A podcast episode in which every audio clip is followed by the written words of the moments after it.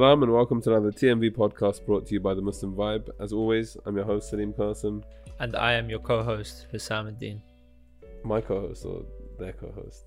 uh, the podcast co host. Okay, the podcast's co-host. um, somewhat of a regular feature now, Hassam. Somewhat. Uh, how's life? Life's good. Life's good. You know what? I, I think, uh, again, I'm very happy to be here for this podcast. I think that the, the person in question that we have chosen to speak to today is someone that I really respect. And um, after the details, I, I didn't know who she was until you told me about her background. Okay. But I was very impressed with the work that she does. Great, great way to introduce a guest on the podcast. Fantastic. I'm just being real. I'm just being real, but um, very inspirational stuff. And uh, So, so, so before we chat about the guest, just Yeah. very quickly, we've we've started a, a, a Facebook group Facebook group. for the podcast. Yeah. Um, we'll put the link in the description um, or the, the, the show notes, whatever they're called. Um, but it's a place where we'll kind of tell you about upcoming guests, where people can put questions forward for that specifically.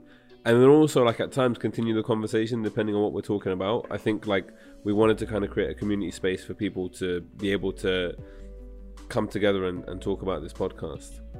The, the, the hundreds and Mm. thousands of, of, of listeners that we have Yeah.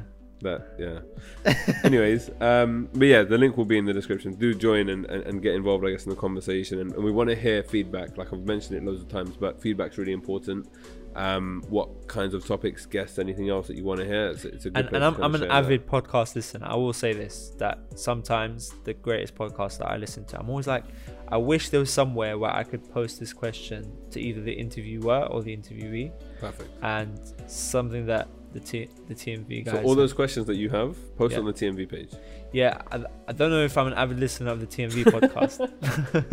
wow all right moving on um so yeah t- today we're speaking to uh, rimla akhtar who is a um football association councillor in the fa um and is also involved with the rugby league and was the former chair of the muslim women in sports foundation um, she, mashallah, keeps herself very active um, in in all these fields, and and uh, we spoke to her about loads of things. Um, from Is it? We're going to speak to her about. yeah, but you know what I mean. People know this. It's an intro. You meant to the say we people know it's pretty much recorded afterwards. Okay. Sorry to if you thought this was like. Anyways, yeah. So we are going to speak to her about um, things including the FIFA hijab ban Yes. um, from 2007 2014. Blew me away. I'm so baffled. I did not actually know about this. There was a Um, hijab ban yeah in in FIFA, in FIFA, so that's G- a global a global hijab ban um, that I had no clue about either. in 2007, that was like that was like had when, no I, clue either. when I was yeah? in high school. Wow. Yeah, sorry. Let, us that? let's finish the intro and then we can discuss. Um, also, just generally the topic of diversity and inclusion and uh, racism within the community. We also, at one point, very close to the end, asked her for tickets for the Euro 2020 final, um, and we will keep you guys updated on the podcast um, Facebook group as to whether we're successful in, in, in procuring those tickets or not. But yeah, I think that's pretty much it. Without further ado, here's our conversation with uh, Rimla. Salam, Rimla. Alaikum salam. Uh, thank you very much for, for joining us on the podcast today. Um, so, uh, in terms of introducing you, uh, there's a lot of titles that you kind of have. Um, you're you're a trustee, I believe, of the Muslim Women in Sports Foundation, and the former chair. Are you not anymore? no, no, I actually stepped down at the, the end of last year. So Okay. The the internet the internet needs to be told that. um, but you're also an FA councillor, um, and and you're involved in the rugby league. Is that correct? yeah, I'm on the board of rugby league, so I just joined them uh, a few months ago in, in October. So you keep yourself pretty busy, then I think it's fair to say. I mean, I think I'm still part time technically, so um, the portfolio of roles. Um, but yeah, I think I'm at my max probably at the moment. That's awesome. It, I guess in terms of um, very briefly, we want to we want to discuss loads of different things um, relating to I guess Muslim women, sports, football, um, the FA, and, and all of this kind of stuff. Rugby stuff. as well. Don't forget rugby. And rugby. I'm not a big rugby fan. I'm, I'm a big rugby fan. Hussam, That's why I'm Hussam's here. the guy for that. That's why but he's you, here. union or league though? Sorry. Union or league, Hassan? League, of course. Of course, good. Okay, Of good. course. Good to hear that. I, I don't know if I'd believe him.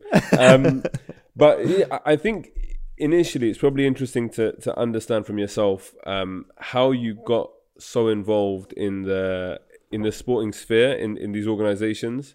Um, and I guess from like a young age, what the motivation, inspiration was, and, and what your kind of journey was to find yourself where you are today.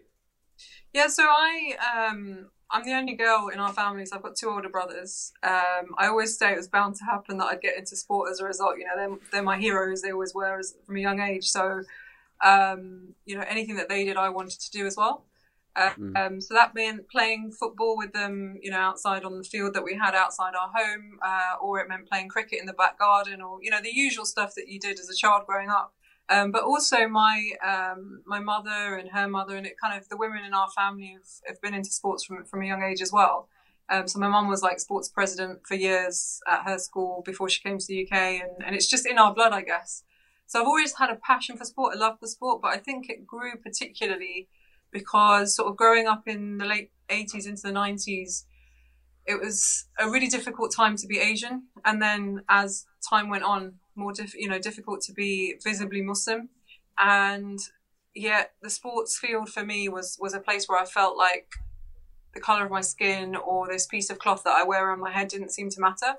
Hmm. I felt like my ability was all that mattered. And I happened to be good at a few sports, so I kind of progressed at school level, then county level, regional level, and then internationally. Oh, Um, wow. So I just, I mean, but it was never, it was never a career. It was never even in my head that I could get into sports administration or just a career in sports. And I think growing up, I was that typical Asian kind of girl going, right, what, what am I going to do? I'm going to become a doctor. No, I'm not going to become a doctor. Then think about something else. Never thought about sport. Um, so I kind of fell into it because when I captained the British Muslim women's futsal team um, in Iran, we um, had this sense of wanting to give back as players to the team because it was all volunteer led. And uh, that's how I got involved with the Muslim Women's Sport Foundation. Um, and then when we came back from the 2005 games, because these are like an international Olympic style tournament, and when we came back from those games, um, I just wanted to do more. And so voluntarily, I became chair of the foundation um, and led them until the end of last year. Um, and just doors have opened as a result of that. And I realized that I can leave my finance career, you know, in the back on the back burner and, and just focus on sports because that's what I love so much. Amazing. And and where do you think that that transition happened from?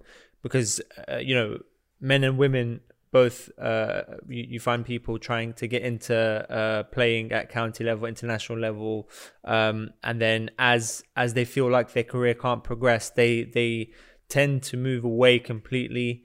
Um, where at what point do you think that transition w- happened where you felt like you know actually there's a way for me to get into the administration side of sport and help help to develop um, the future of sport for women um, like yourself I mean, it, for me, it wasn't like this moment where, I, you know, a aha moment where I sort of thought, you know, this is it, I'm going to do this.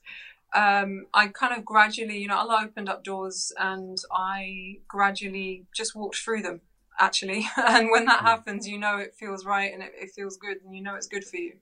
So um, I, I worked in the city at, at PwC and that's when I joined PwC is when I became chair of the foundation at the same time. So actually, whilst I was doing all this stuff around business and strategy over there, I was applying all of that to the foundation and helping the organization grow. right okay. Um, so it kind of it was happening in parallel. And um, just in 2007, actually, um, and, and just before that, you know, the FA heard about the good work that we were doing at the foundation, and they said to us, uh, myself and my colleague Aisha Abdeen, who was who was the vice chair at the time, um, you know, said to us, "Come and teach us what you're doing. Show us the best practice. Show us how to make football more inclusive for women of ethnic minorities and, and Muslim background." Um, and and and that's really how the door started to open. So it was like I did that piece of work for them. Then they asked me to get involved with the race equality advisory group. Then another group and another group, and then eventually I've ended up uh, on elected to the FA Council by my peers. So it's been it's been a gradual journey. But I think once I got onto the council was when I really thought about it because I took a career break from PwC. Uh, for, for just to spend more time with my mum actually, but um, just took some time out and really thought about it and you know, we, we had a conversation at home about it that actually my, the stuff that I do in sport for free, you know, I could easily make that my, my day-to-day job. Yeah. And um, so I set out on that path and uh, was told that I'm ruining my career by some people. Um, I was, I was more important. It was more important for me that I had fun and um, was with, you know, my family time and uh, my my work time was balanced in that way. And alhamdulillah, I've got that.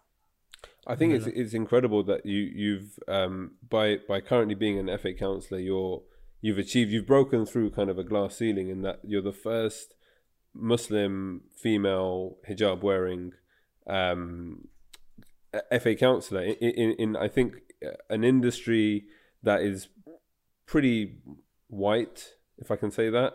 Um, of, of, often middle-aged older men, kind of in the, in that sphere, and and you've just come in, and as you said, like, uh, and when we spoke, uh, I think it was earlier this week or last week, you were talking about the fact that initially you were involved in kind of race and inclusion type um, roles and, and committees and whatever else, but then you've kind of climbed through the ranks and you're there in your own right, not as like a tokenistic um, quota, if that makes sense. Although that's kind of almost what got you through the door, but now you're there in your own right, um, which is, I guess, a credit to you and, and, and the hard work that you put in.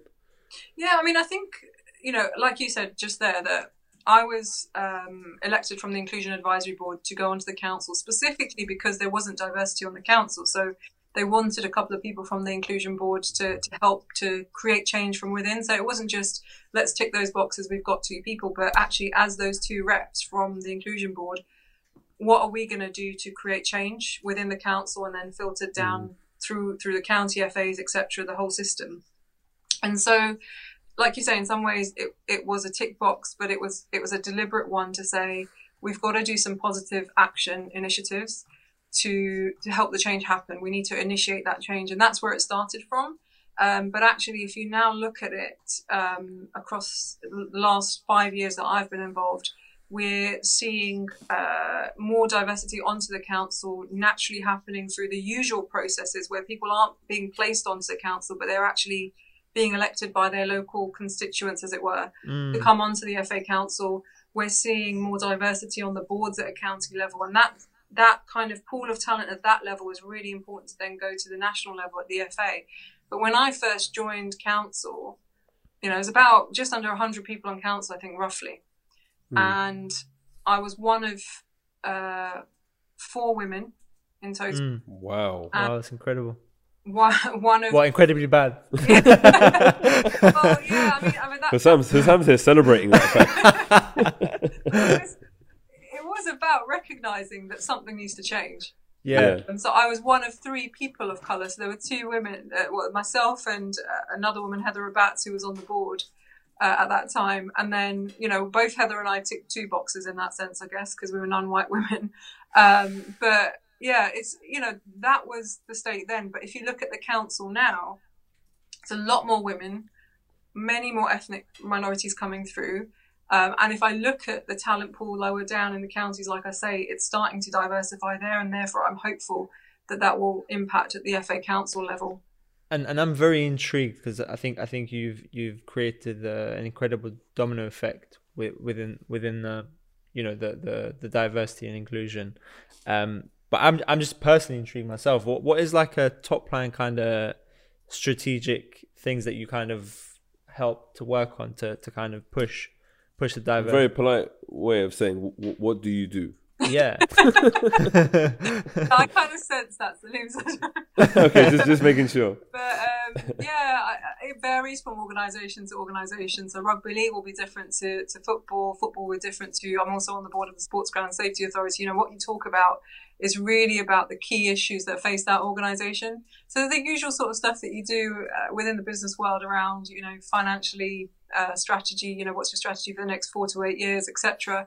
But how are we progressing along the way? Um, you know, what are the challenges we're facing? That kind of stuff, really, at the high level. We're there to support the executive and the team that that delivers everything. So I think there's something like 900 odd staff at the FA um, across you know all locations, and um, so it's you know they're doing a heck of a lot of work, and we're just there to support them really. But I always and, say one of the major decisions, like if you, if you want to consider, you know, what an F, it's it's actually FA Council meetings, as important they, as they are, they can be a bit dry. Uh, yeah, Yeah. I, I think every really. every council meeting. That's what I was worried I think every council meeting can be can be pretty but, dry. Um, but you do often get the odd thing which you know generates interest. So we had um, the Shahid Khan wanting to buy Wembley Stadium, right? So that was discussed at the FA Council as well. Um, kind of really thinking through, you know, what's the best thing for the game uh, in Yeah. the long term, not just the short term, etc. So it can get a bit interesting at times. And specifically for diversity and inclusion, was there any initiatives or anything like that that you felt helped uh, to progress the way that the FA were doing things? Yeah, I mean, we had when I first um, joined the inclusion board. It was back at the end of 2013. We had uh, a 92 point plan. So there were 92 different things uh, that Wow. FA wanted to do across the whole of football. So you know, FA can influence cer- a certain amount, but then it's about all the other partners and, and how much they can help and support. So um, yes, there was a 92 point plan, which was very um, Ambitious? it was ambitious, and, and I think a lot of it was achieved. But what with any of these plans, you get to a certain stage, you've achieved what you've achieved, and then it's time to step it up again. And Mm. so, at the moment, we've got this plan called the In Pursuit of Progress Plan, and um, that's covering areas like coaching, obviously, and getting Black and Asian coaches into visibly into coaching positions because we have so many who are qualified but don't get the opportunities to to actually you know use their qualification at the, at the highest level so one part of that program for example is where we've got a coach placement program so we've got black and asian coaches who are going where the fa can influence which is they're going into the england teams so from the under 15s right up to the senior teams you've got a coach that's going into each of those teams and Wow. um, shadowing as well as getting involved with some of the coaching um, at those um, at those levels, and that's on the women's side and the men's side. So um, it's you know there's some good stuff there. There's also stuff around governance and changing the culture, fighting discrimination, all qu- all kinds of stuff's in there. Um, There's but nine- know, 92 things in there, right? no, thanks. I'm 92. A little bit more strategic, maybe. Um, but yeah, it's um, it's ambitious still. You know, Yeah. also about the workforce and diversifying the workforce. Um, so there's some really really important targets like leadership diversity, so more ethnic minorities in leadership of football, etc. And we've actually got um, a sports code for governance across sport that, that applies to all the national national governing bodies like the FA. But um, we're going to apply a similar code to our counties now, so that will help to diversify as well. That's really cool. So I- I we're wanna- kind of leading the way. I was going to say I, I do want to talk more about um, the the whole diverse diversity inclusion um, space, and I think it'll be interesting to also get your thoughts on like from a uh, ethnic minority perspective, why more people aren't getting into sports, and if there are barriers there, culture and whatever else. But I think what I found the most interesting out of all the the research that I was doing around this was that I, I don't know if many people will know that there was a, a, a hijab ban in football that was imposed by FIFA in 2007. Um, and and it's it's crazy. Like I, I mentioned it to Hassam, and he was like, "What?" I was baffled. Um, it's it, and, and so all- I'm I'm sorry. We all were. Yeah, but this is the thing, and obviously, as a as a hijab wearing Muslim woman who is Yeah. is actively playing sports and whatever else, and, and you know at a very high level, this must have kind of really affected you. know, I know you were also involved in helping to get the ban um, overturned. So, can you can you? I guess for people that don't know, can you tell us a, a little bit about the story? I guess from from the top. Yeah, it was. Um, as with any of these things, I think it was just a really ridiculous situation where um, a, a young girl, I think she was about 15 years old in Canada, who wore the hijab, um, was playing a game in Canada, obviously in Toronto, I believe, and um, the referee just refused to let her play uh, because she was wearing hijab. He, he said to her, "You can't play with that; it's not safe." And um, you know, considering she's probably played in it her entire life and hasn't had a problem, and neither have thousands of us across the country, uh, across the world, in fact, um, I found it interesting that a referee could decide that for us. But um, anyway, so so she refused to take her hijab off. Uh, her teammates backed her up. Um, she ended up getting red carded, Wow. and um, that then hit the you know just hit the media headlines in, in Toronto, obviously. Um, and then kind of it went a bit global after that. So that was The back in team, the team, the team withdrew from the tournament. Is that correct? In kind of Uh, solidarity with her. I think that was actually later on. Another case happened, not in football, but I believe Okay. other sport. But they they they were. I'm I'm not 100 percent sure on that part actually. So right. my memory fails me there. But um, it, it might well have been. I know that she had the support of her coach and her, her teammates, so they might well have done that. They might have forfeited Yeah. the game. Um, but yeah, so that kind of hit the headlines. It it got it came across the waters to the UK, and um, so this is the bit of the boring bit. So where FIFA has this organisation within it called IFAB. So basically, that's the body within FIFA that sets the laws of the game, right? So everything, and that includes the kit, which is law four.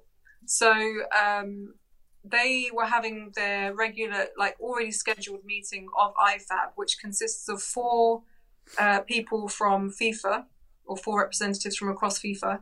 And then the other four positions, one is held by each of the home countries. So actually, it's a bit of a weird one, but that's how it is. So anyway, they were having a meeting in Manchester just I think about a week after that incident, and um, it was rushed onto the agenda for that for that meeting. So for And, and how, how many how many non-white males was in the room? um, I think you can guess that. You can guess who made the decisions. Let's put it that way.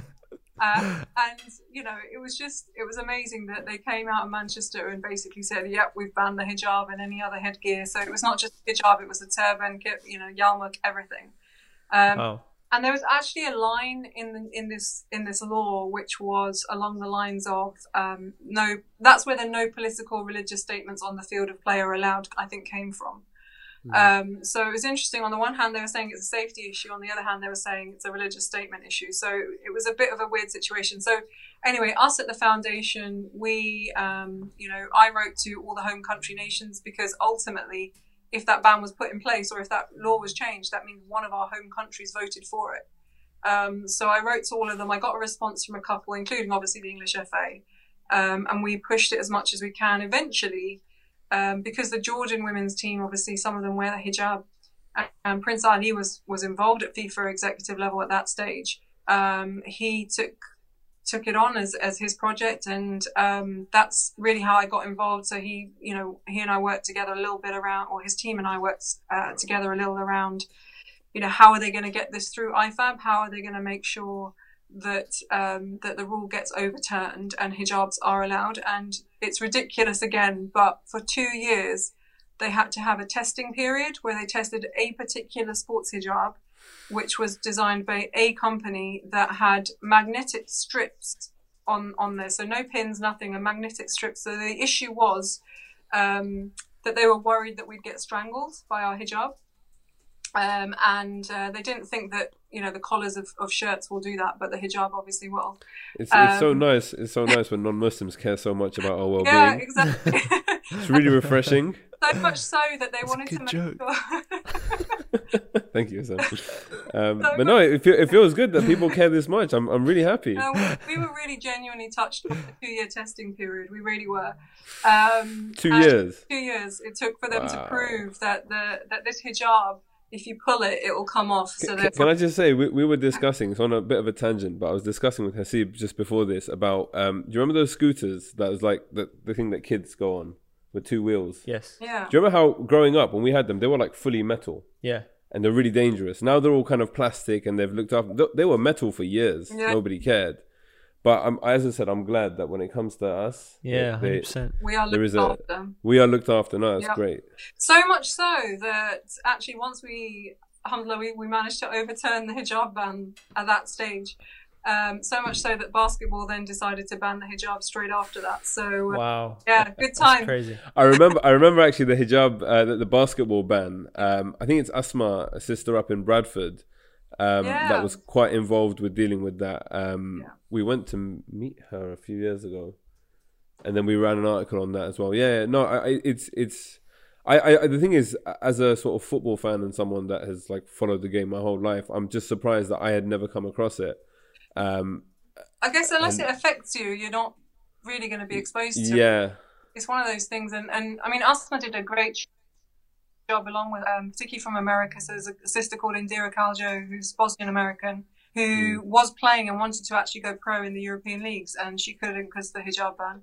Um, but they, they both they, they did this campaign, FIFA, FIBA Allow Hijab campaign, which was fantastic. Yeah, yeah, yeah, yeah. So many signatures.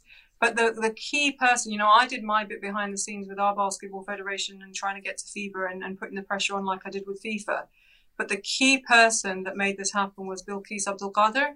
So I don't know if you've heard her story, but really, I'd encourage your listeners as well to to Google her story because it's so emotional. She, her whole career was going to be be basketball, and this ban came in just as she was about to go pro, and she was like a record breaking um, point guard. I think um, just an amazing player whose career was just totally just ended by white old men making decisions um, That's that crazy. they, un- that they don't understand. So alhamdulillah, she's a lot better now and she's come through. But it's you know she was massive in this whole process. But yeah, these these are the decisions that are made.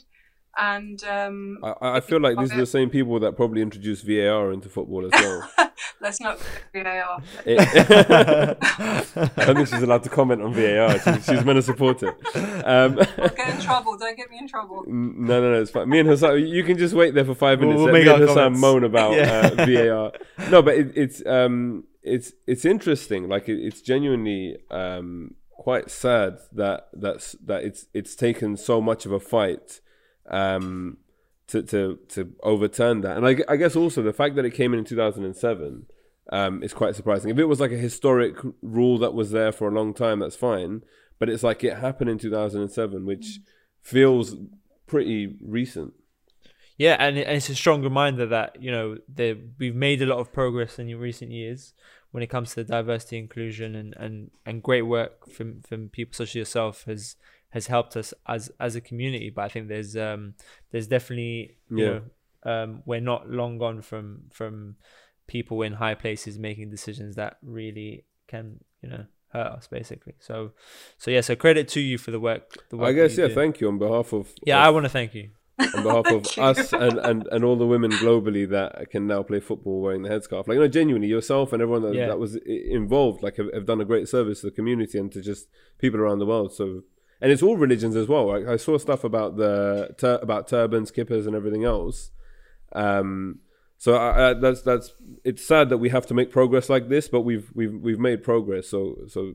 I mean, on a positive, on a positive, if one of the reasons why they've not had to consider it before is because there weren't we weren't as mainstream. Mm. Um, if you look at it from a optimistic perspective, it means that there are more of us there, and therefore we're challenging people's understanding of things, and Yeah. um, that's a very positive spin on what happened. But Yeah. it's um, it's still something I look at and go, the more we do this, the more uh, you know, the more of our girls that will get involved, the more Yeah. will be out there. and, and I think that leads very, very sweetly onto my next question, which is, um, uh, at the moment, in, in terms of sport in general, uh, what what do you think is it that stops, uh, say, women, women, Muslim women or women in hijab that you feel um, contributes to them choosing not to get involved in sports beyond uh, school level? You know what's mad? Sorry, I was going to ask exactly the same question. Oh, I'm not even joking. Congratulations, you guys are We're synced. vibing. You're synced. You're good. Um, um, I think things have moved on a lot since I first became chair of the foundation. So back then, you know, even even the futsal team, right? So the, the Yes. were 15 odds of us girls, 12, 12 of us that got finally selected. And um, if you asked each of us, our journey so was so similar in that we were the only Muslim women, hijab wearing or non hijab wearing, that were in the teams that we played in, so at school Yeah. or outside of school. Um, and so actually coming together in 2001 for the first time was just amazing because you suddenly found people that you could relate to and, and you know 100%. you know, I when I was at university, you know, the girls would go for a drink after a game, and I couldn't really get involved with that. I couldn't relate to, to everything else outside of the football space. And so here hmm. was this bunch of girls who I really, you know, got me and I got them. So I think th- we were just so. Um, it wasn't usual for us to be in the sporting landscape and to be visible. So actually, since then, things have changed so much, and I think that's largely because we're seeing the stories of Muslim women, hijab wearing and non-hijab wearing Muslim women, who um, are visibly role models for a lot of girls growing up. So, and that can be at every level. So it might be Ibtihaj Muhammad, who's you know fencing for the US um, and and you know doing her thing globally and doing an Yeah. amazing job there. Through to um, uh, you know I've forgotten the name now uh, of this this woman just recently, the Indonesian woman who's a climber, and um, she's called the Oh, I, Indonesian saw, I saw that video. Yeah. So, I saw that video. She's unbelievable. Yeah. Yeah, yeah. but girls like her through to uh, Kubra, who's a taekwondo uh, expert, and you know we see videos of her and, and her partner doing amazing stuff. So we're starting to see these women visibly in in uh, social media space and just general media space, and so we're hearing their stories, and that is what is what I think has encouraged a lot more Muslim girls and women to take up sport. Um, there's the usual issues for girls generally, you know, like at school, your experience of PE might not be positive. You know that's just how it tends to be but i think that's getting better. But also on the community side i don't think we encourage our girls enough to be active. I think that's changing because of our generation of parents and, and sort of slightly older maybe who have kind of gone we need to be healthy we need to be active and, and you know how important that is. So i think that's changing um, but it's going to take the- time but arguably, there's still like a big mindset mind mindset shift. It's harder to say than I thought it'd be. Um, but that needs to take place amongst our sort of parents' generation, um, and I think there's a, a couple of reasons. So number one is is that a lot of um, second, third generation migrants came to this country with nothing and built themselves up, and it was all about survival. And I've, Yep. I've, we've discussed this probably to death on the podcast, but it's important in that from a contextual perspective, they want their kids to be stable. They want their kids to to earn loads of money so that they can provide for future generations and establish themselves or ourselves in this country. Um, the the second um, side to it is now actually eluding me a little bit.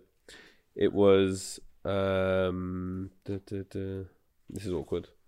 Let's talk about that bit Let's first, talk and I'll, I'll, I'll pick. that, Yeah, I'll, I'll pick. I'll pick up the second one in, in a bit. I think what you've talked about there is really valid, and I think that's for ethnic minority communities as a whole, immigrant communities as a whole. Um, so boys and girls. In that, you know, for example, my brother, both of my brothers were scouted by Barnet FC. Now, Barnet FC were good when they got scouted. I'll just say that now. Were They were, they were good. Let's just say they were they're, they're still decent. They were just one in division, the old division one and two. They, they, they, they were they were doing really well, and my brothers were scouted. Um, and as Asian boys, because we actually grew up in North London in Edgware. I grew up in Barnet as well.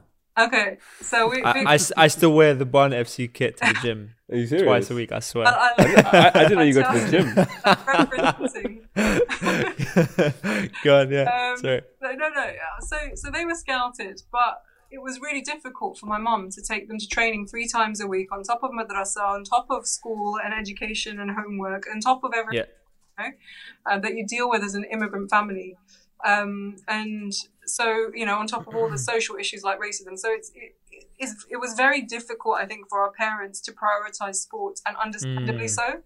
Um, sports, and we're talking about two different things here. One, we're talking about active and being active, active as an individual, and the other thing is as a career.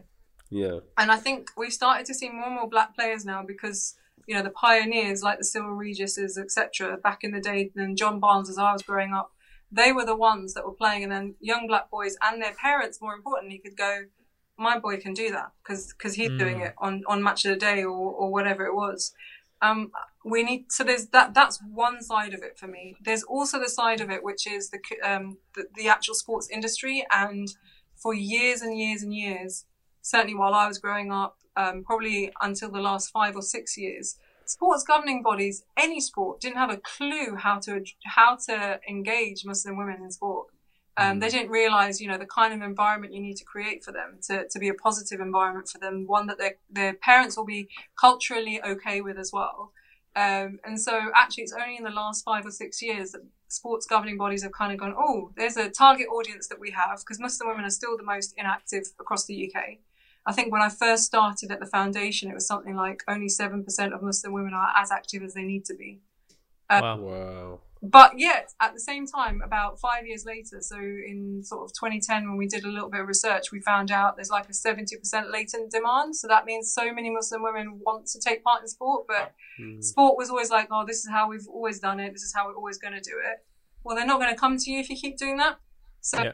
what we showed them through the foundation hear the way we do it, and if you want to join us and, and do what we do, then you'll get the girls coming. And and that's what's happening now. So now sports organisations themselves can go, we know what to do because of the so work that's been done. I, I've just remembered my second point. Yeah. Um, if I can come back to it, and it, it was uh, um, on the the topic of women's football more broadly. So not looking at the Muslim community, but just the notion that there isn't really a career to be had in women's football. If we look at football specifically, um, and and um, looking at, for example, the the the lionesses and their kind of journey, and also like them being called the lionesses. I'm sure they've always been called the lionesses, but I only found that out a few years ago. Um, and it was only the last World Cup that just took place and the one before uh, where it really became a thing. And the yeah. women's game, and like even at the beginning of this season, I remember I was driving in the car and they were announcing the results from women's Premier League games, yeah. Which I've I'd never heard before, like a few months ago. Yeah. Um, and, it, it almost feels like it's a chicken and egg situation. It's like the media won't respect it if there's not enough money in the game, and there won't be enough money in the game if the media don't respect it. Um, and, and I think for consumers of football and for people that want to get into the sport as well, if they're not able to see the Alex Scotts of this world as genuine role models because they're not actually getting to visibly see them, um, then there's always going to be this kind of uh, different approach to that as opposed to the men's game, where obviously there is loads of money, and even if like if if you're an Asian dad and your kid is supremely talented, there's no way you wouldn't let him go down that route if you think there's potential to to to make it you know go to the big time. Yeah. But for a woman or for a girl, young girl, whatever it might be, it doesn't because the risks are so high and it's such a slim chance. It just doesn't feel as enticing a proposition or as as yeah. as wise a decision to make. Does that make sense? I understand what you mean. I think um, this applies across all sports, but I think football is actually a lot more advanced. We've seen the women's game grow massively yeah. um, over the last, I would say, I would say particularly the last 10 years, and then more acutely and more, I think, quicker over the last four years. Yeah. And that's largely because the investment into the game has increased significantly. And that's just, it's what you said earlier on, right? It's chicken and egg. If you, if you talk about growing the game, professionalizing it, um, giving women the ability to not have not have to have dual careers. So, yeah. you know, if you look at some of the lionesses that played even last year, um, but certainly the whole team that played in 2015, most of them had you know had to pay, pay to play. They had to pay for their wow. sessions. They had to pay for their kit. They had to pay for travel. They had they did it all because they loved the game. Yeah. Um, but they had jobs on the side as well, and and you know they'd go to training after work and all that kind of stuff. Now, the vast majority, and if I just talk about football here, because that's the area I do know, the vast majority of women within the structures, uh, the, the, kind of pro, semi-pro structures of, of the women's game, they still have they still have dual careers, and mm. um, it's a problem. And what do you think is the what do you think is the reason for the increased investment? more uh, of late? I think people are just there's a real there's been a real movement for women's sport and women in sport for the last kind of like I say ten years in particular. I think it's still a very white middle class woman's area is the sports mm. industry, and that's something that we've been pushing and I've been pushing personally for years, um, and we're starting to see that change a little bit. Um, but but generally speaking, I think that there's been a huge movement for women's sport and women in sport. We've seen, you know, from a media perspective, there's more female journalists, and that has a massive impact in terms of those that are willing to take it seriously, you know, sort of in inverted commas, um, as, as people still tell me that, that the women's game's a joke and um, I have to deal with that. Um, but uh, yeah, no, we're seeing more and more people across the entire sports industry who really take the game seriously and take the women's take women's sports seriously, and individuals at corporate organisations who recognise that you know women are half of society and they're going to make important decisions. They're going to be involved with you know family decisions, etc. So actually, we want to reach them as well. And if you look at the profile of fans that watch the women's game in football, for example. It started off a lot with, you know, girls that played football that wanted to go and watch a women's team. But now you're getting, so for example, Chelsea women's team, let's take, um, who are fantastic. Um, it, hate, it pains me to say that, but um, they are they are great, and um, you know they they they have fans that are not just you know women and girls who watch or play football, but actually the guys who watch the men's team who have kind of taken the women's team on as you know we're one club, and so the men and the women's team for me are important, and they all go to the games as well. So they go there That's as a crazy. Chelsea fan. Yeah, yeah, yeah. It's the same up and down the country for some of the bigger teams, as it were, the, the sort of the women's Super League teams.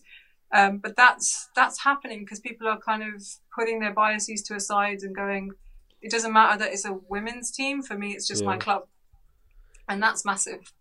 It's it's like um, there's a I think the Ajax fans they go to like the under 15s training sessions, the fans, and they turn up and they start chanting and singing and have flares and stuff. Like they go over the top. But again, it's the same mentality where it's like it doesn't matter what age it is, even if it's a training session. Yeah, yeah, yeah. We're yeah. still gonna turn up and we're still gonna rep the team because they just they have so much passion Yeah, um, for the team. So it, it, it makes sense that that kind of mentality can be um, Very positive. And, and, and transposed, if that's a word. I, I make up a lot of words. At It the is a word. I'm- I'm- Yeah. it is a word. it is a word. Let, but us I'm assume it's the it right word. applies, but okay. It's fine. It's it's fine. We're, we're good. Um, we'll have to cut this bit. out. no. Um, what what I did want to it is it is um slightly separate, but but looking at from like a British Asian um perspective in the Premier League, there's only been four British Asian footballers in the history of the Premier League. Um, off the top of my head, Zesh Rehman, uh, Chopra, and is Asim Chowdhury from uh, Leicester. Uh, no, Hass- Possibly. Hassan. Uh, you mean I Ch- think it's Ch- Asim. I, just- I could have just named like my, my local imam for all I know. uh, hold on, hold on, hold on. Most Uh, probably. Yeah, yeah, Chow- Chowdhury. Hamza Hamza Hamza Chowdhury. Chowdhury. Yeah, yeah, Hamza it's not Chowdhury. It's Hamza, but it's Hamza Chowdhury is also the guy down the chicken shop. That's the problem. It's like, um, Yeah. but no, there's there's only been four, and I think like th- this issue of, of diversity and whatever else, like we can talk about it from a Muslim perspective, we can talk about it from a female perspective, but I, I still think there's a there's a strange disconnect between the proportion of British Asians in the UK and how many of them become Premier League players, and, and the answer is basically none, like four in the history of the Premier League. Um, and, and I guess genuinely from, from my own personal perspective, I, I'm I'm keen to know what the FA are doing to address that because I, I don't think it's the case that young um, British Asian boys and girls are, are physically not as um, good as the uh, from other races. So what's what's what's happening there? I mean, that just there. That's just a stereotype that has been used against the Asian community for years and um, is I'd, unacceptable. I'd I'd beat Hussam in a race. I reckon Yeah, yeah. Keep dreaming, bro. we need to do this one day. Actually, I'm, I'm curious to know. I've, al- I've also been told that apparently our, our diet, our rotis and our, our curries and stuff are, are not good. Uh, you know, Yeah, all yeah. of that. But I think that applies to everyone, not just the O- oil in the veins and all that stuff, right? the key and everything else. But um, no, ser- in all seriousness, look, it's again, it's a really complex area, and the FA recognises that. So, for the last, well, ever since I've been involved with the race equality side of things at the FA, the Asian piece has been there, but it's it's kind of been at the back behind the sort of black community, and, and particularly from a coaching perspective. And it's over the last um, sort of five or six years that we've put together a real plan for working with Asian communities. So we had the Bringing Opportunities to Communities plan, which was based on a roadshow of actually speaking to Asian communities up and down the country and saying, what is it that we need to do better? I think that worked to a certain degree. We achieved what we wanted to achieve. Um, but playing is quite unique, I would say. So that plan wasn't just about players, it was about coaches, scouts, um, referees, it was about administrators, every area of the game. And that's what the FA can influence. Playing wise, that comes down to the clubs. So we can do everything that we want we want in terms of qualifying Asian coaches and qualifying talent scouts and everything like that and getting um, if, if those scouts and those coaches don't go into the clubs themselves as scouts for the clubs, they're not potentially going to go to the areas where there's a huge Asian community or there might be that person that Hmm. you know, a young boy or a girl that can that can come into their academy. There are a few, so we've had Yan Dhanda as well, Adil Nabi and his brother. Um, so these kind of guys have been through the system, but they are few and far between.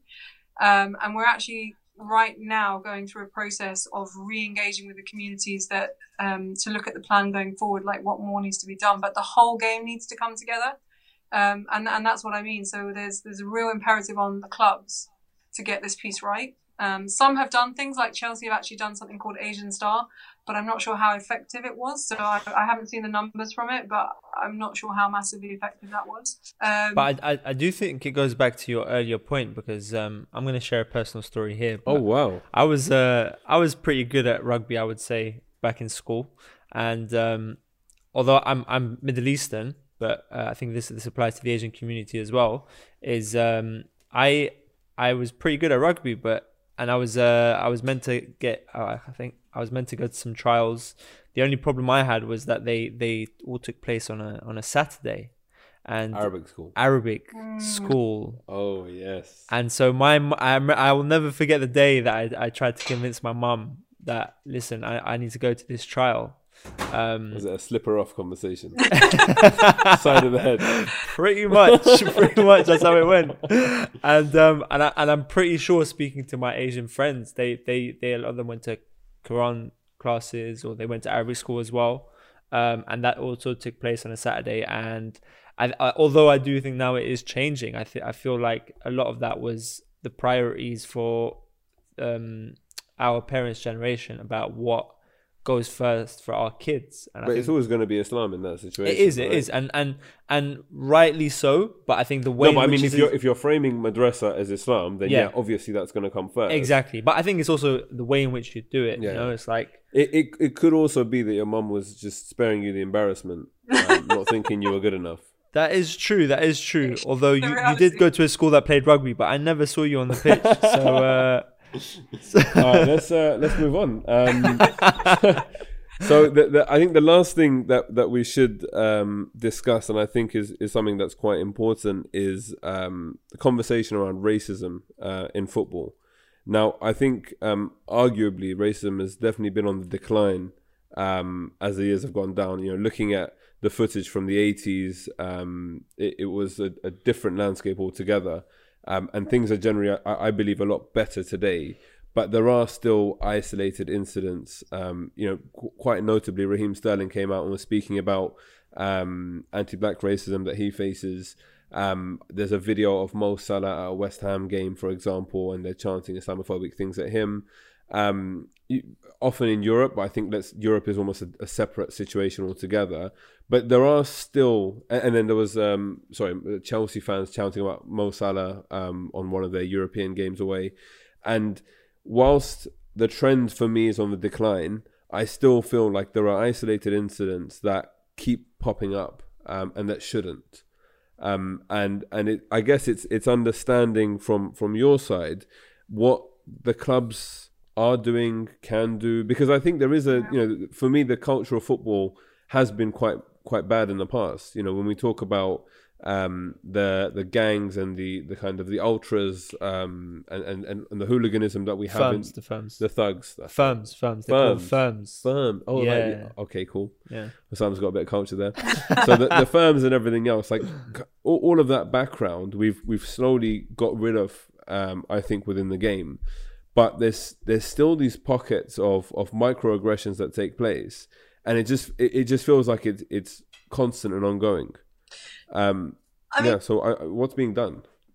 Um, there's a fair about um, there's a fair bit being done, but uh, it can. I don't think it can ever be enough, to be honest. If if there's still one incident happening, so from, I think um, for me, having grown up dealing with ra- racism around, you know, as as anyone from a non-white background probably had to when they were growing up.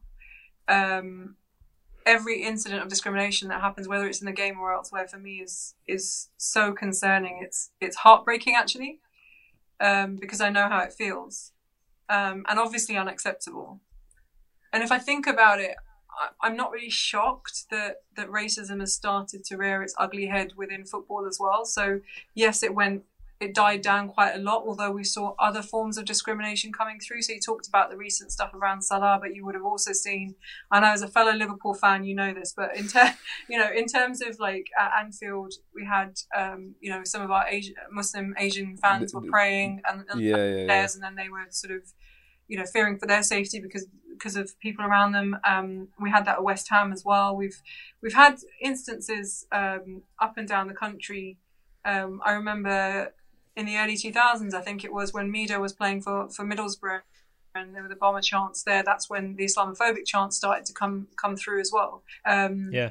but I, I think that uh, what I do do is recognize, and I've personally seen that, and I'm sure you guys would have as well, that discrimination is on the rise in society in general. And, you know, whether it's racism, uh, anti black racism, or anti Muslim racism, or any other form of, of discrimination, um, for me, that has been on the rise, and therefore we'd be naive, I think, at best, to think that it's not going to filter into football. Um, that's not to say that it's not our fault in football. We have a role to play in this, Yeah. and actually using football as a force for good, uh, Mm. using the power of football, this intangible power that it has to bring communities together. And Hundred percent.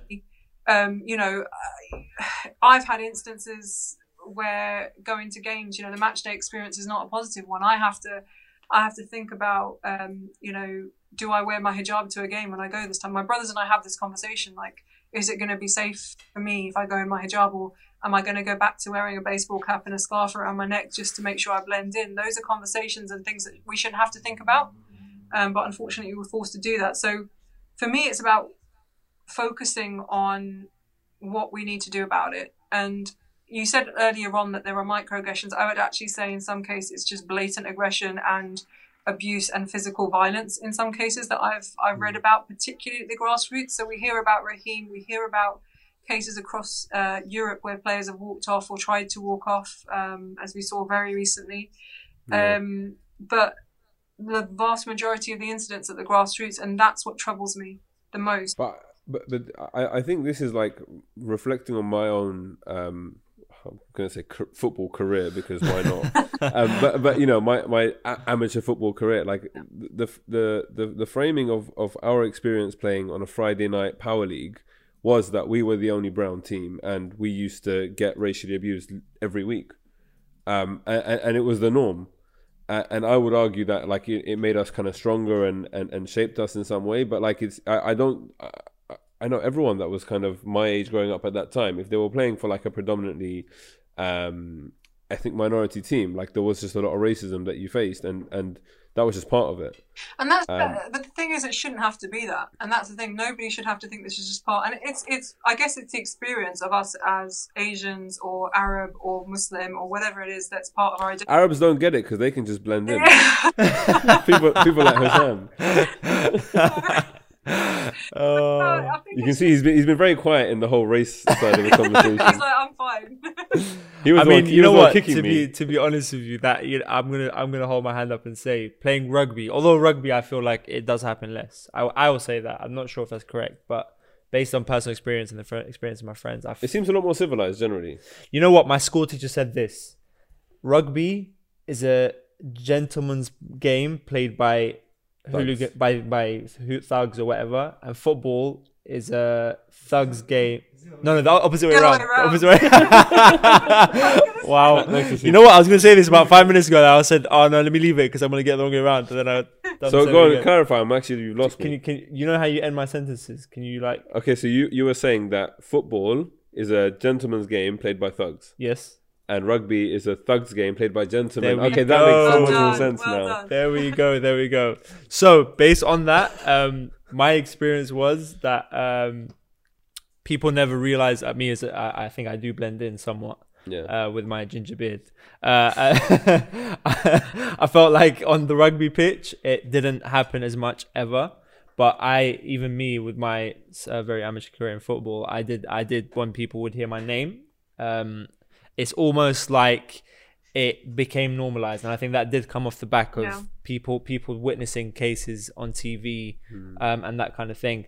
But I would, I would also put a word to to the the progress, which is, you know, uh, I was very, very humbled and almost emotional when I saw the Liverpool fans um, that you know off the back of Mo Salah playing um, for their team, kind of uh, Yeah, their their positive chants and and their their actions and the cases where they were.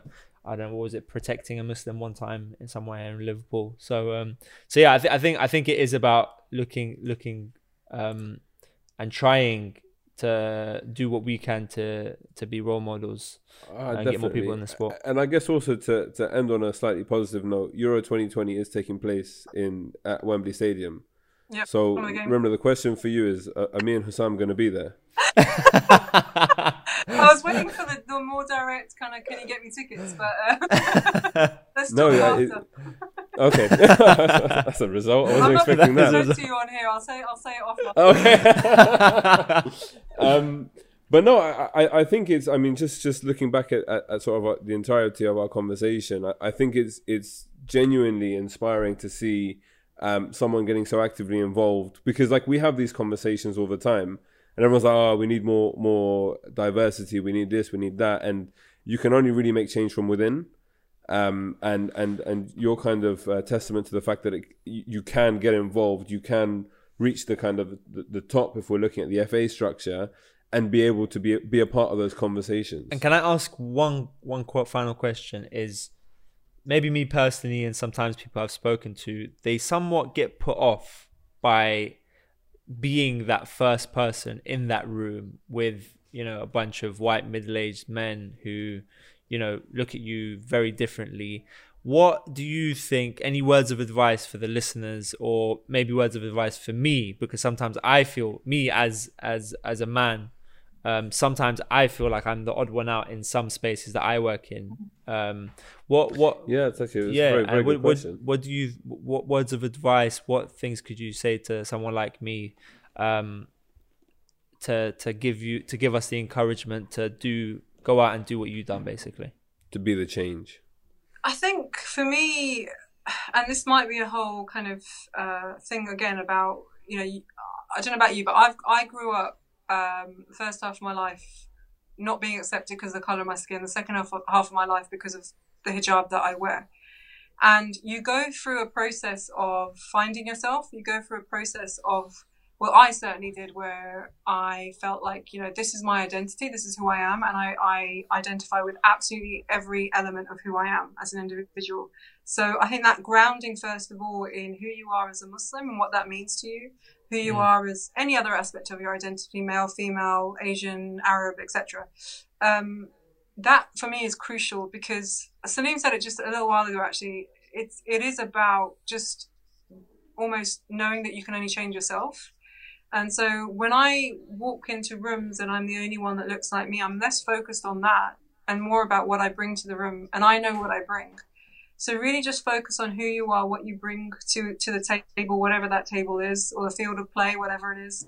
Um, and just believe in yourself because ultimately, and I'm going to go a bit kind of preachery now, but for me, um, the, the greatest grounding has come through my faith and knowing that it's Allah that raises us and um, raises us as, a, as humanity, not just Muslims, but as, as human beings. And nobody else can, can bring me down because He raises me. So um, if you know that, if you can have that confidence in who you are because of what you identify as, I think you, you'll be fine in whatever room you go into. I think that was a great way. Yeah, let's let's just let's just call it. Thank you That so was much. that was that was great. We're I just gonna, appreciate we're just that gonna so butcher much. anything we, we might try and say after that. Um, but no, thank you so much for your time. This has been really insightful and really um, Inspirational. Inspirational conversation. And I, I think um, just keep doing what you're doing, Thank you. please. Appreciate your Yeah. support. Thank you very much. Thanks, guys. Thanks. So that was our conversation with Rimla. That Hassan. was indeed.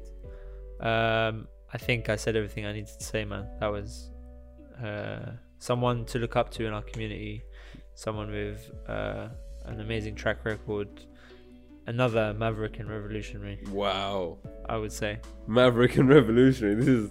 it needs a. It needs like a list on, on, on next to your desk of Mavericks and Revolutionaries. yeah, Um, definitely. I think um, uh, I, I w- I use those two. Um, are they adjectives? Yes, they The are adjectives. Yes, I use those two adjectives for the right people, and um, Rimla is definitely So, what are the adjectives you use to describe me then? Oof. I don't know. I don't know if if do are we allowed to swear on this podcast? Wow. All right. no, no, I'm joking. But obviously, Salim Ma- knows I hold Maverick, him in high regard. Revolutionary. Yeah, of course. Yeah. Top of, Top of that list. Top of that list. Top of that list. Um, Done. but yeah, no, I, like I, I think just her her ending was quite strong. It's a very good question by you. I'll give you that. I appreciate it. um, and and I think she she kind of sums up quite nicely and and um, Now, for real, man, I think I think I I I seen I've seen people encouraging women in sport through various ways, and there are running clubs, there are um, teams, community initiatives, and that stuff is all great. But I think, like you said, um, you know, changing it from the It, inside. need, it needs a dual approach. Like grassroots Yes. is important, Yes. but like institutionally as well, getting in there. Hundred percent. and, and it was interesting that I think she was quite open about the fact that it's like middle-aged white men. Yeah, because I think- I think it's- it's- and it's a known fact. It's Yeah, like yeah, politics. yeah. When you look at the MPs, it's the same kind of setup.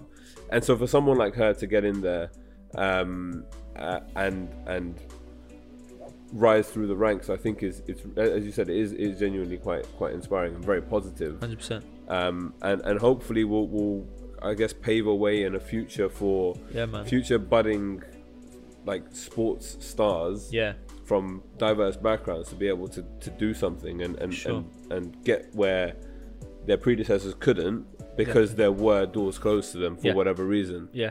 um, and that's the cool thing about this Of course, of course. And it always takes that one person to kick that door through, yeah get in that room, and open. And just imagine just imagine you were playing rugby today Just imagine, you know. I mean, I didn't know this about you I didn't know you were you were- yeah, you and, were- and I, like, I still only speak about three words of Arabic.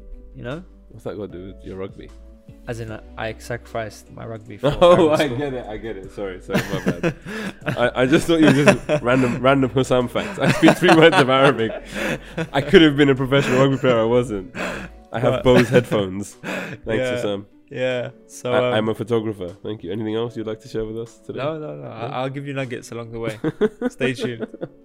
All right. Well, um, I think it's probably a good place to, to wrap up. Thank you for, for listening to another episode of the Muslim Vibe podcast, the TMV podcast, brought to you by the Muslim Vibe. Is the clarification I need to make. Um, be sure to subscribe and and follow and share and join the Facebook group and like follow Hussam on Instagram. You know, just do it all. Um, but yeah, thank you very much, and we'll see you again next time week. When, well, next week. Yeah, sorry. Bye.